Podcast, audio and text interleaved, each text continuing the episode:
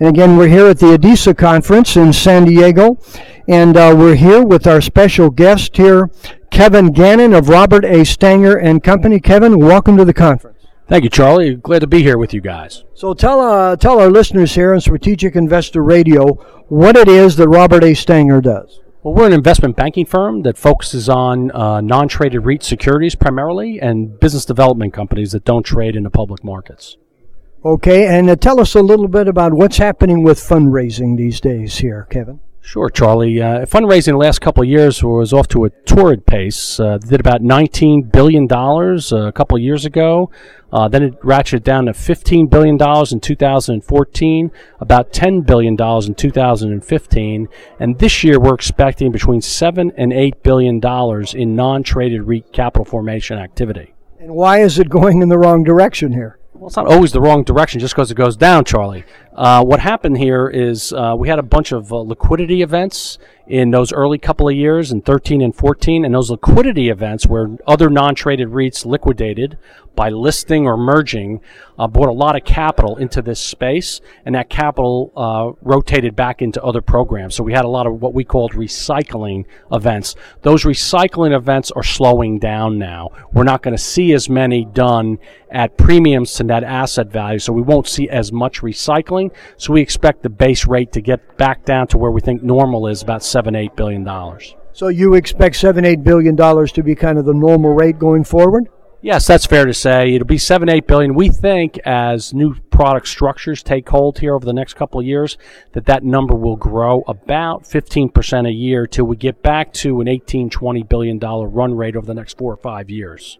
Well, that's very interesting. So, what do you see happening in the industry on the fundraising side? Are there any new developments or new ways of doing things? Uh, yes, there's a couple things that have uh, dominated the space over the last couple of years. One is T shares, and the other is interval funds. Okay, let's start with uh, interval funds. Okay, interval funds are basically closed end funds. Uh, basically, think of it like a mutual fund that raise money and uh, buy real estate securities, basically funds in uh, institutional investment programs and uh, and allow you to redeem out every quarter if you choose to uh, during the course of the year at, at scheduled intervals. That's why they're called interval funds. But it's an institutional play on investing in real estate. And so, what do they offer that the typical uh, real estate investment does not offer? Well, I think what it offers you is exposure to the big names of the world, the names that the institutions uh, like to invest in. For example, Blackstone, Guggenheim, CBRE all have these funds that they allow pension funds to invest in.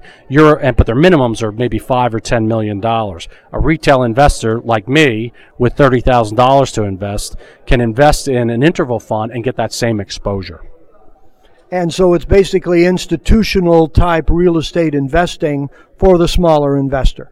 Fair to say. In fact, one of the bigger programs out there is a company called Griffin Institutional Access Fund, uh, GIREX it's called, and basically that very that's a very theme. That's the elevator pitch on the deal, which is we're giving you institutional access as a retail investor. And have institutional uh, investments in real estate performed better than the REITs and other and non-traded REITs that have been available to uh, the the small investor for years? That's a good question. I think uh, that's a very good question. The they've done well. I think uh, those management teams have generally done quite well with their performance. And what the difference between them and the retail uh, programs that you typically see has generally been the fee structures. The fee structures generally on the retail programs have been more onerous, and that is softening up a bit, uh, as, as we mentioned earlier.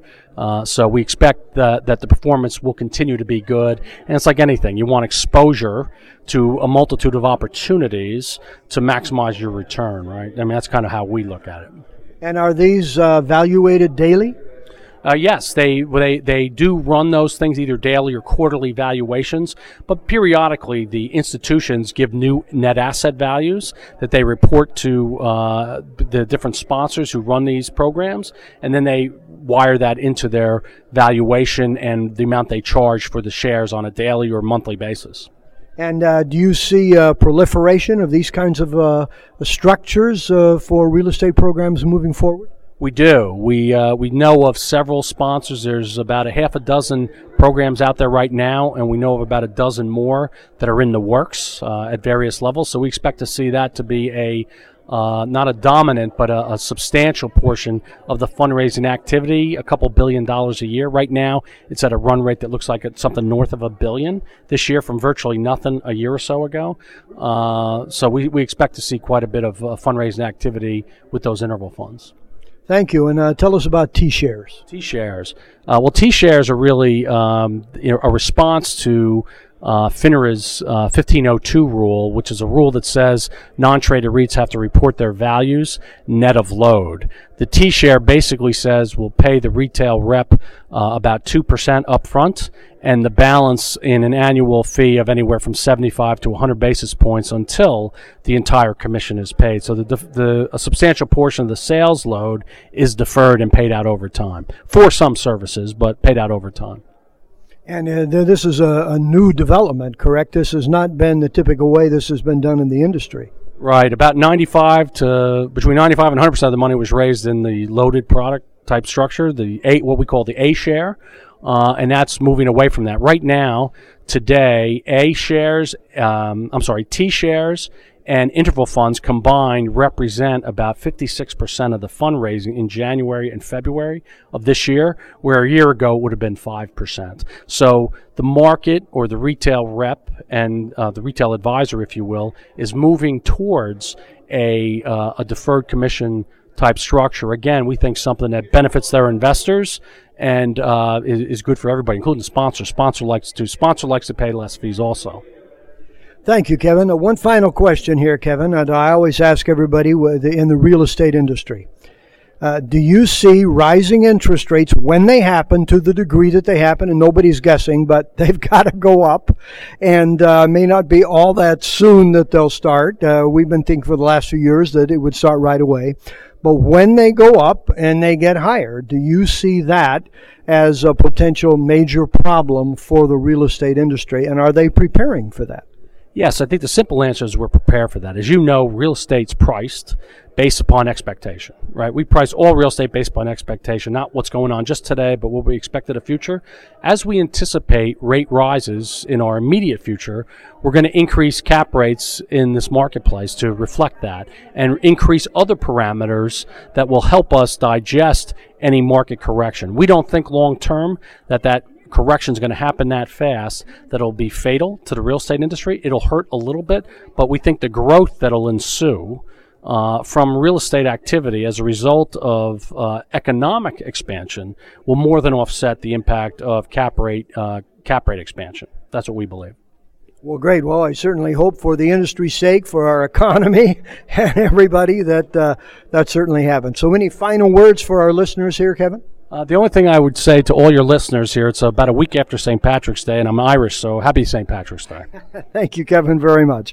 Again, we've been talking with uh, uh, Kevin Gannon of Robert A. Stanger and Company. They're out of uh, Shrewsbury, New Jersey, here at the ADISA conference, and we'll be right back.